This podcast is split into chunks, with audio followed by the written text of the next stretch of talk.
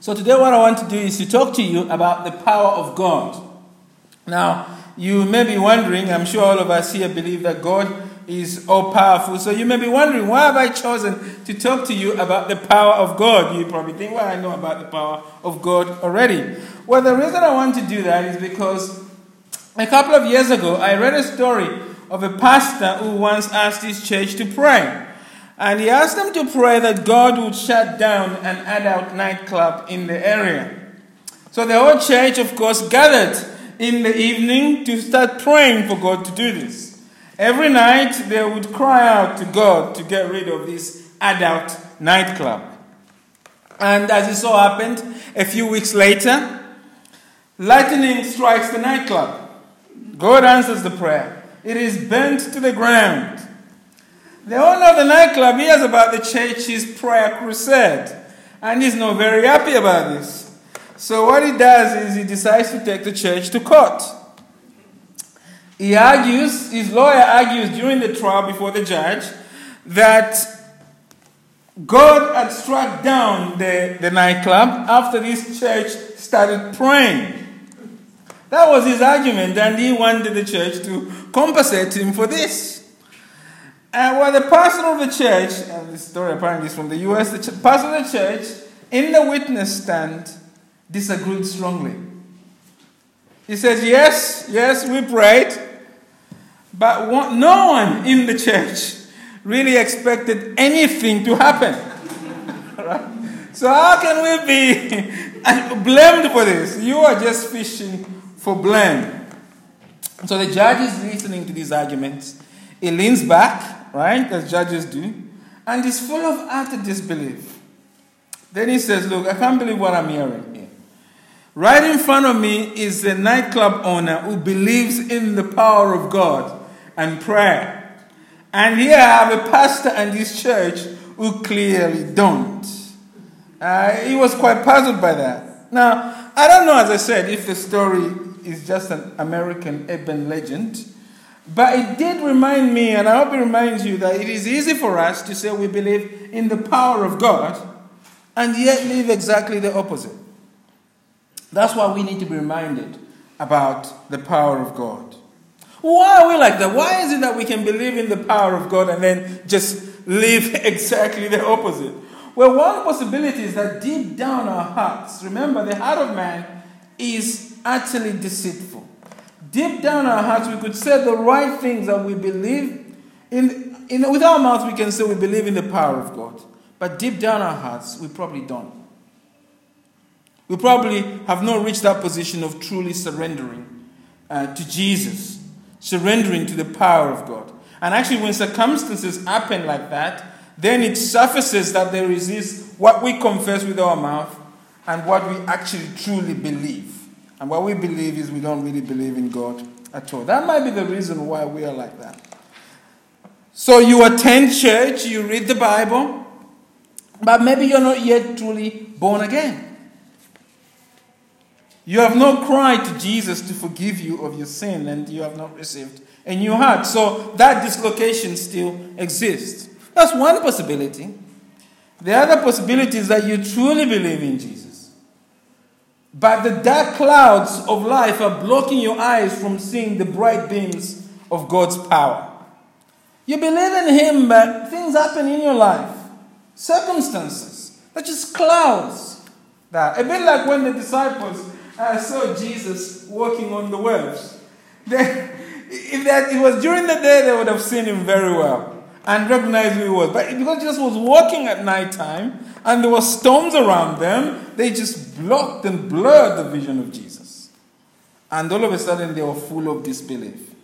They, there was a Jesus they knew, but the circumstances of life made them question whether Jesus was all powerful. So, you may be in either of these camps of why you may not you may sometimes find yourself in that position. Maybe you're just not believer, maybe you are and in difficult circumstances. So this morning I want all of us to truly believe in the power of God and to surrender to his power to work in us in and through us, especially as we enter a new year. This year we are entering a new decade. this, this week we are entering a new decade. 2020 begins a new decade. I want you to have a decade of trusting, so to speak, in God's power. And to help us do that as individuals of the church, please turn with me to Ephesians 3, uh, verse 20 to verse 21. Now, Ephesians is a letter written by one of the apostles, the Apostle Paul. And it was written to a group of people who had become new followers of Jesus living in the ancient city of Ephesus. And now, in chapter 3, where we're looking at this passage, Paul is actually in the middle of a prayer. Paul is praying to God for them. And he's asking God to strengthen their new faith and to help them know God's love and power for them. That's what he's doing in chapter 3.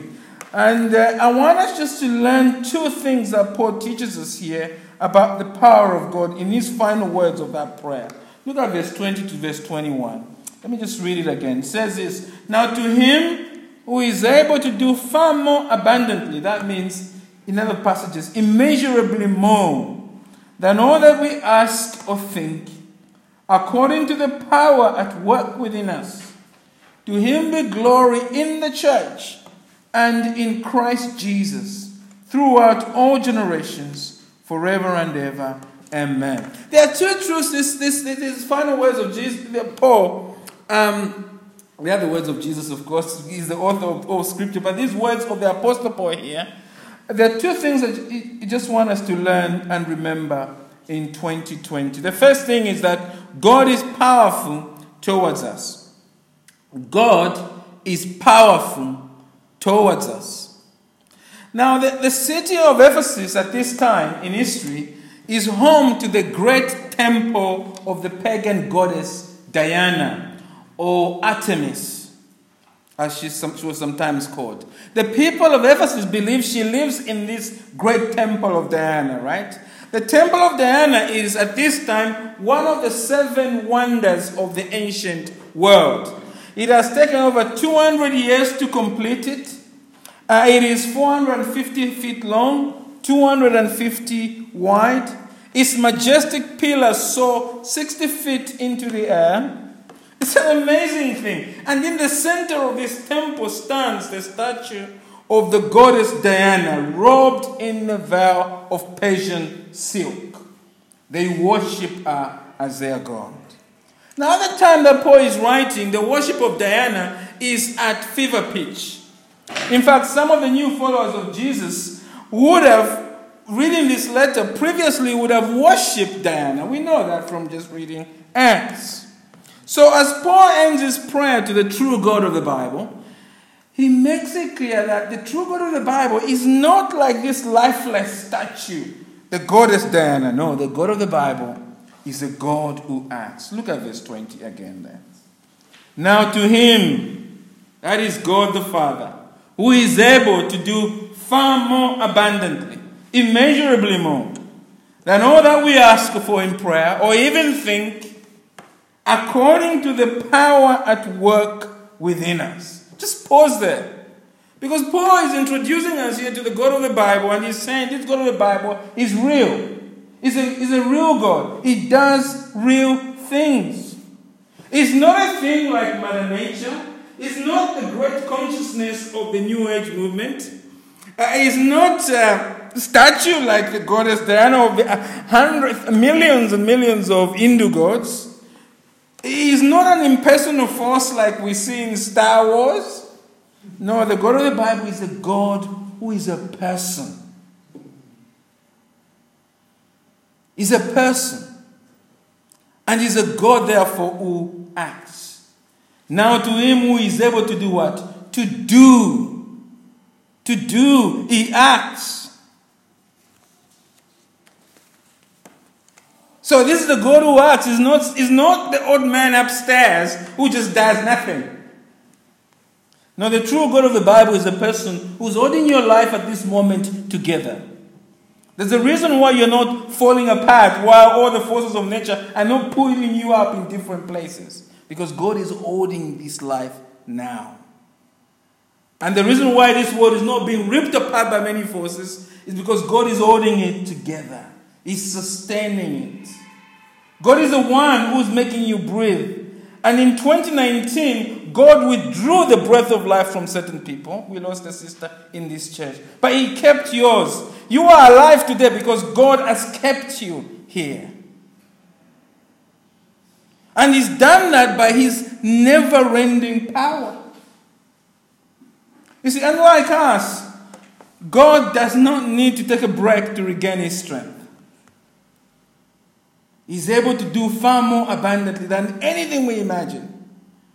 You know, God does not need to catch up on some sleep this afternoon before He even just gets new energy to come back to fellowship this, this evening. He does not grow faint or weary. He never moans at doing much, too much work. You know, God isn't waking up every day. He doesn't even go to sleep. So he's not waking up and saying, Oh, it's too much today. I can't do this. I'm just looking after all of these people, sustaining the universe. Oh, it's just too much. I'm tired. I need to sleep. He never does that. He never nods off in the middle of a sentence when he's reading a book. The power of God is always at 100%. And the term the theologians use to describe the power of God is omnipotence.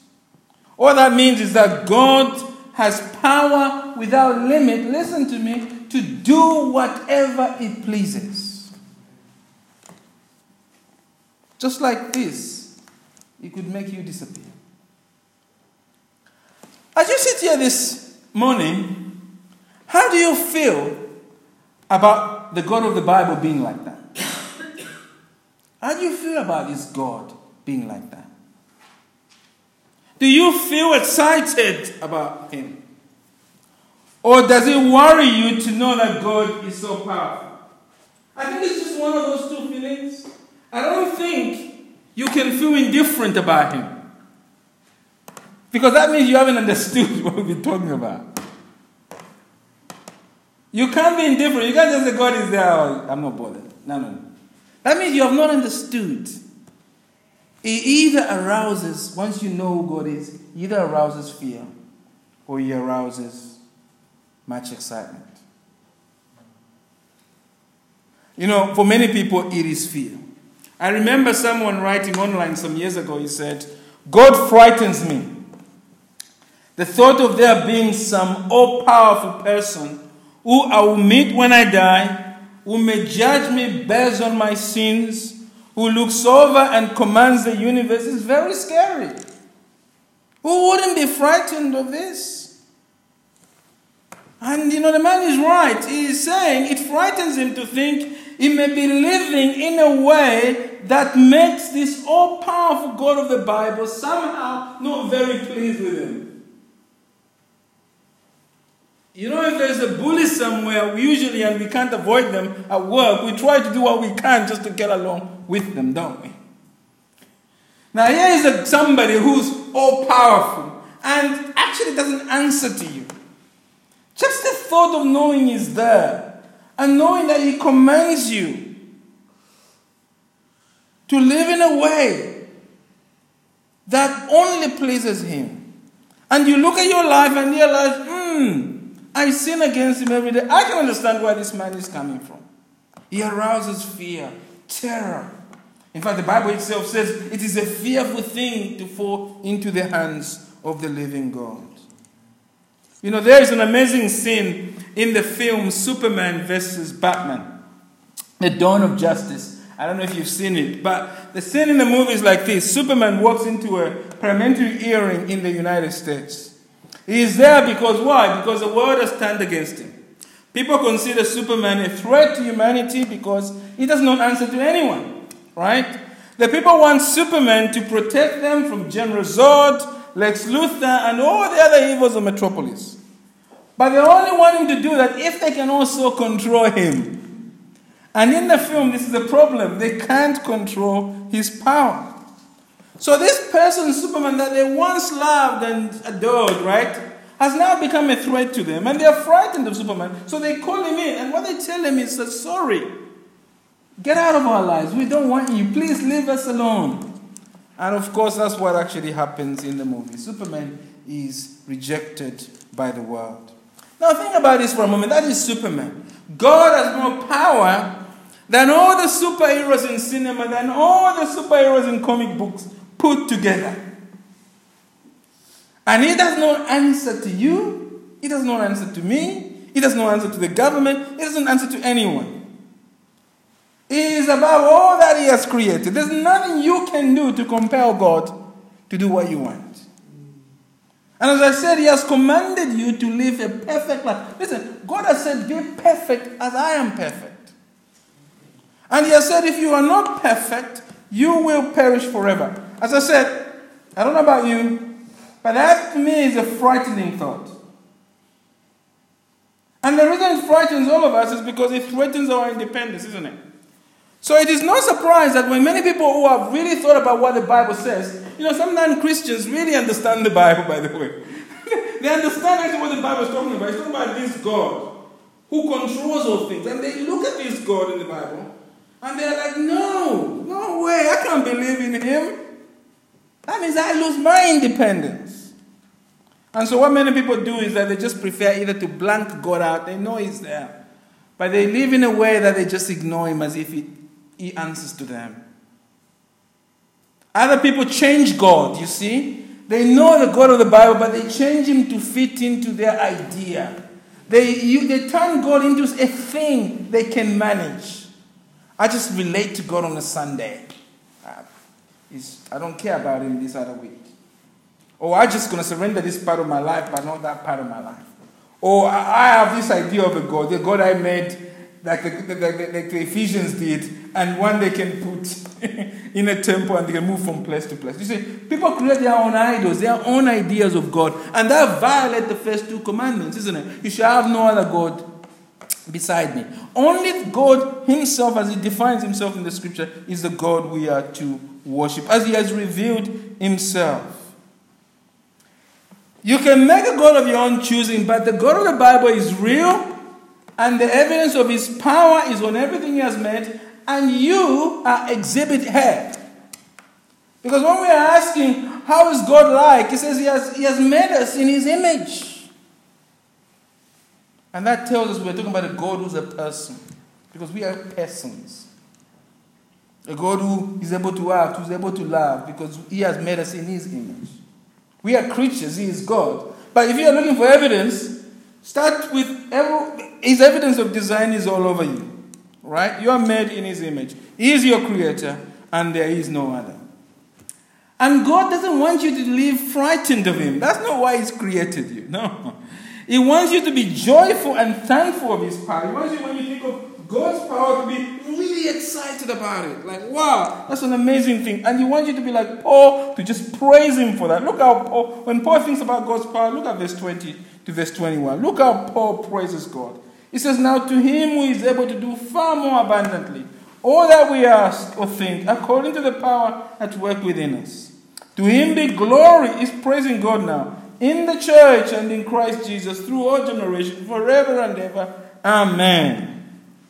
Paul is saying the God of the Bible is not just powerful. If all God was is just power, we'll be in terror of him. But he's not just powerful, he is also our loving Father who uses his infinite power for the good of those who trust in Jesus. If you are not in Jesus, God remains a terror to you. But if you are trusting in Jesus as your Lord and Savior, He now uses His power for your good. You see, the Bible teaches us that all human beings have rebelled against our very powerful God. Now, there are many ways in which we may describe what has happened to us. But one way in which we may describe it is that in Eden, we cut ourselves off from the power source, from God's power. We decided we wanted to depend on ourselves, to rely on our own strength, our brain power, our inner strength. And to some degree, the human race has gone on okay, in some degree, right? In line with ourselves, we have built great civilizations, and I think when you read Genesis, each one goes off and builds their own city and so forth. Some become workers of metals, and that has gone on for millennia. We have seemed to be advancing. But deep down, all of us know that all of this is futility. Deep down, all of us know that our power has a limit. Look how powerless we are against the forces of nature. We're worrying about climate change now. We are powerless about these issues of the, of the weather. None of us control the weather. We're trying to figure the whole thing out. Look how powerless you are against people in your life. You cannot even control your man. You can't control your dad. Husbands can't control their wives. Wives can't control their husbands. Look how powerless you are against politicians. You, when you are voting, you are just hoping it will be the right result. You can't even control Boris Johnson now. Try give Boris Johnson a call. Well, you might find his number if it's been one of those which have been leaked online. But the chances of him answering to you, no chance. Look how powerless you are against yourself. Many people have so many addictions they cannot get on top of. I know people this year who started their life looking to God and you know very excited about God. Look where they are now. They are nowhere to be seen. They are powerless against sin in their lives. And of course, all of us here are powerless against death. Every single person here will die. There are people sitting in this room perhaps who might not make 2020. There are people in this church, there's a person in this church, as I said, who started this year with us and she never made at the end of this year.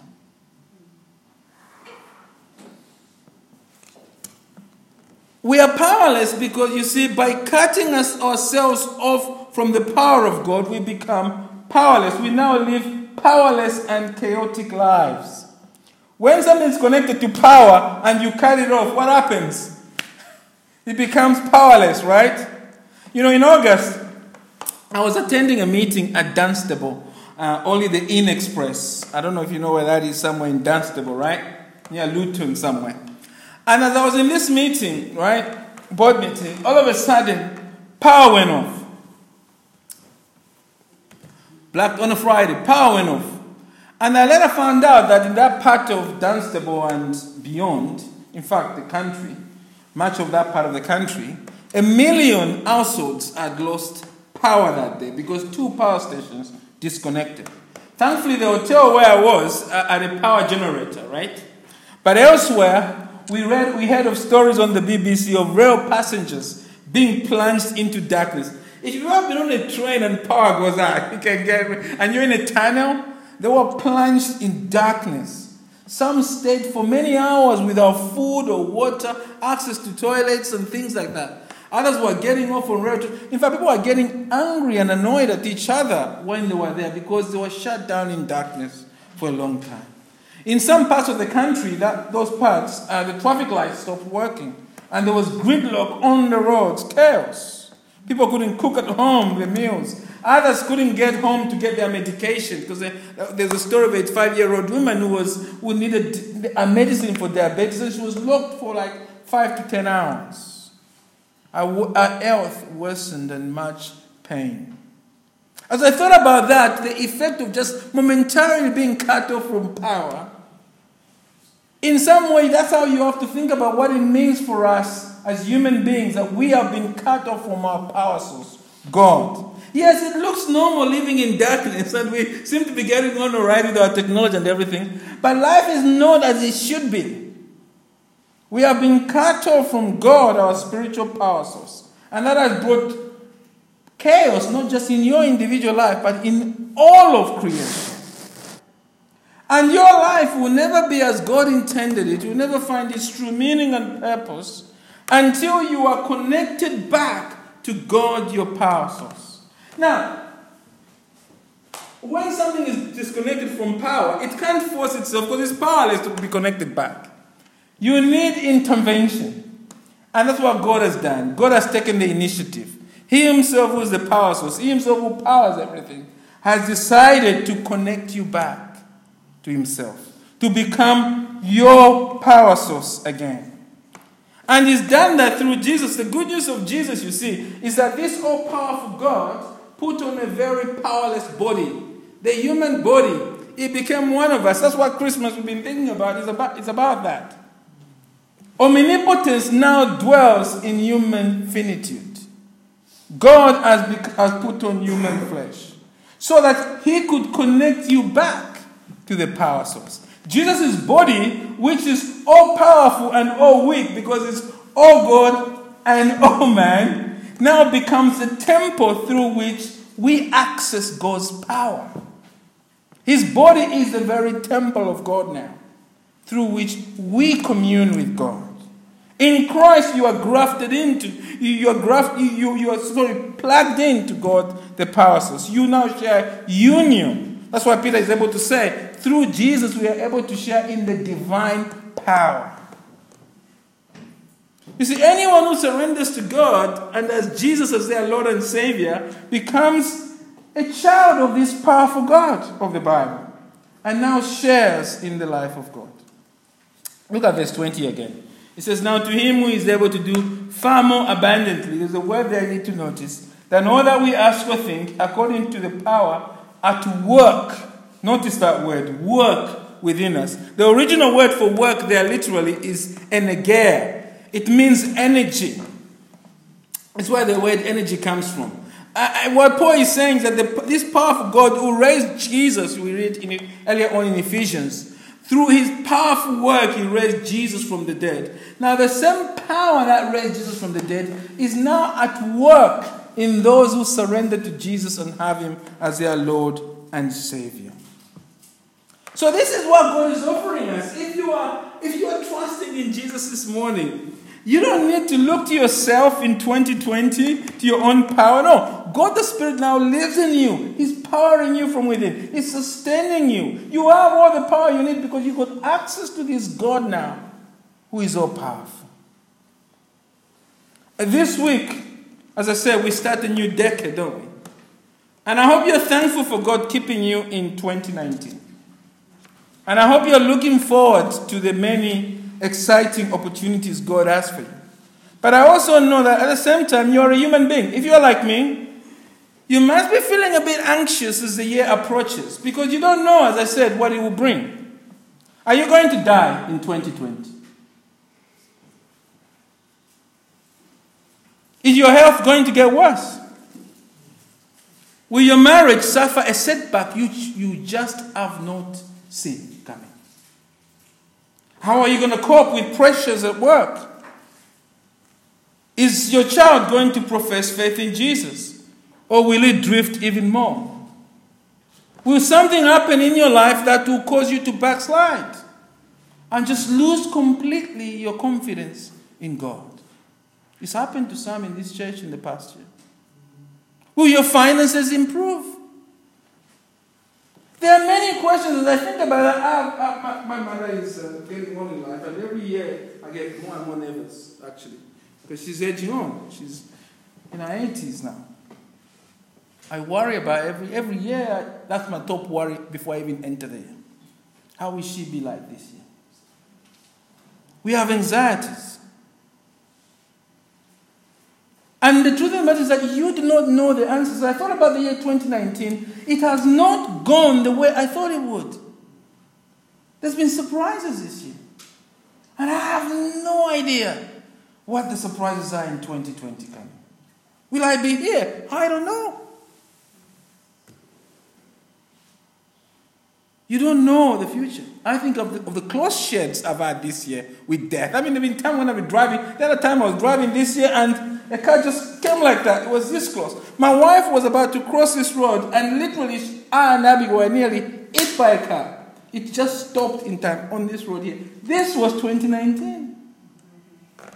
But for God, I would be entering 2019 without a wife and children and a child. You just don't know what lies ahead of you in 2020. There is only one person who dies the true God of the Bible. He knows and He has the power over your future. You do not know the future, you don't even know you. But what you need to know is that you know this true God of the Bible. And you need to know that He if you are in Jesus, He has you safe in His hand, whether in life or in death. No matter what you're going to face in 2020, He's going to be there. If you're trusting in Jesus, you must enter 2020 not resting on your knowledge, not resting in your ingenuity, but resting on this amazing truth that the God who created all things, who is all powerful, He's powerful towards you in Jesus. And listen, because our God never runs out of power, you never run out of His power in 2020. He will be your strength in whatever situation you find. If you are trusting in Jesus. And if you have not yet surrendered to Jesus, well, today God wants you to share in the comfort of this power. He wants you to share in knowing that He longs to be your power source. God doesn't want you to enter 2020 the way you entered 2019. No. Depending on yourself, your small wisdom, your ingenuity, your brain power, your lack of knowledge of what lies ahead of you. That's not how God wants you to enter 2020. No, Jesus is saying to you this morning surrender to me. Don't enter 2020 on your own. Let me hold you. Let me love you. Let me be your protector in the year ahead of you. Oh, you have lived on your own in 2019 for too long. Yes, you barely just survived it. You have no idea what dangers I kept you from. God is saying, It breaks my heart that you know I am here for you, and yet you hesitate to put your full trust in me. So do not look to yourself or anyone. Go to Jesus. Repent of your sin and accept his death on the cross for your sin. Surrender to him this very morning. Surrender to your powerful Lord and God. You know, those people were stuck in the train, in, in, in, those trains I talked about when that power cut happened, would they have just been content to remain in darkness when they found out the power had come on? Of course not. They were so excited, they were relieved. God is offering you to be your, to be your power source. Why would you remain powerless and in darkness? It doesn't make sense, does it? You need to come to Him. Do not look to yourself anyone. Go to Jesus. Turn to Him.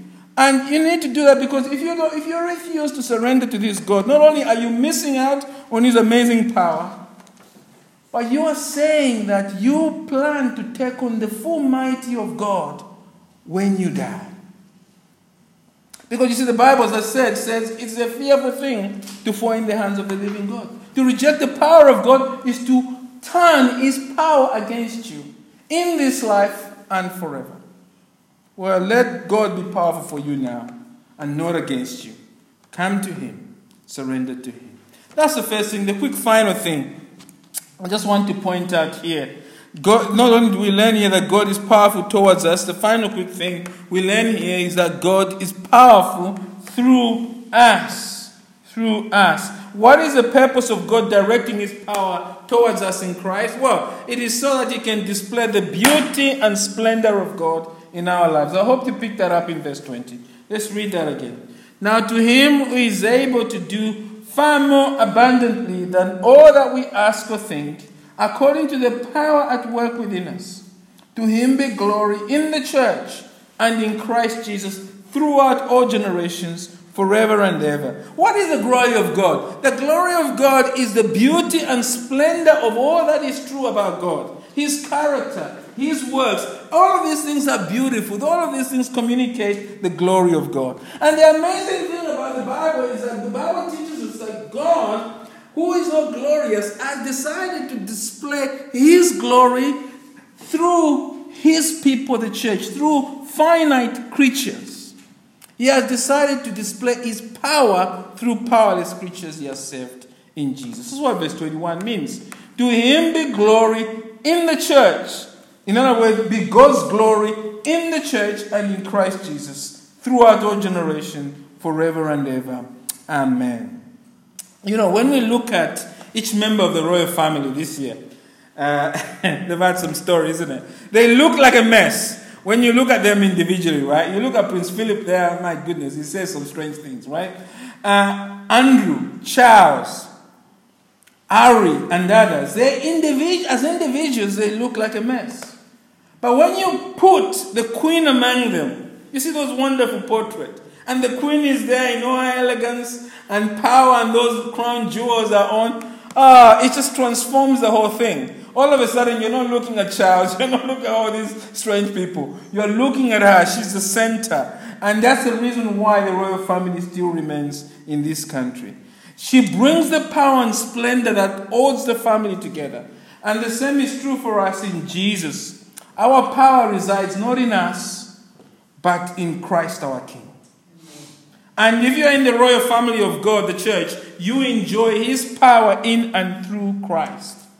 You are connected to Jesus, the head of the church. To him be glory in the church and in Christ Jesus. Not about us, it's about him. And the amazing thing is that because Jesus has come, he has saved us. Jesus has ordained to work his power through us. How does Jesus work through us? Well, Paul tells us here, doesn't he? Two things Paul, I think, doesn't directly tell us, but we learn from Paul here. Two things I just want you to take away with you in 2020. God can do whatever He pleases.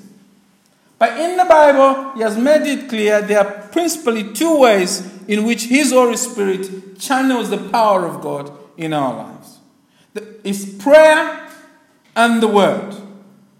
Prayer and the Word.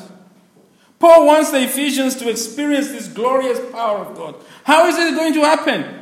Tell us, Paul, how is it going to happen? Well, Paul is praying. He's praying for them to experience it. Look at this 14 to 16. For this reason I bow, don't forget this is a prayer. For this reason I bow my knees before the Father, from whom every family in heaven and on earth is named, that according to the riches of his glory, he may grant you to be strengthened with power through his spirit in your inner being. He prays for power. And in fact, verse 20 is also about power, prayer, isn't it? Now, to him who is able to do far more abundantly than what we ask, we may change that. That what we pray for. For he's encouraging them to pray. I don't know what's going on in your life. I don't know what will happen in, in, in, when you enter 2020. But do you want power in 2020? Do you want God's power to be more experienced in you in 2020 than you've ever experienced it in 2019 and the years before? Pray. Be a person of prayer. God can do whatever He likes, but He has said He does nothing without prayer. Elijah prayed and it rained. And do you know that Elijah had to pray again for it? Well, he prayed and then there was a drought. and then he had to pray again for it to be, to rain again. So if you want God to be powerful through you in 2020, prioritize prayer as an individual every day and prioritize praying corporately with the people of God in the fellowship. Because there's power in praying together. It must be your number one prayer to be here Sunday morning, 9:15, praying with others. The other thing, so prayer is one. Finally, the other thing here, just to encourage you to take in 2020, is is is um, the word of God. The word of God, isn't it? Because Paul here could have just prayed for them without writing to them. But what he's done is, is, is, is, is, is written this letter. And he's written his prayer out. Why? Because this is the word of God now that he's giving them to be with them, to allow the word of God to work through them powerfully. Right? Do you want 2020 to be a year of power for you?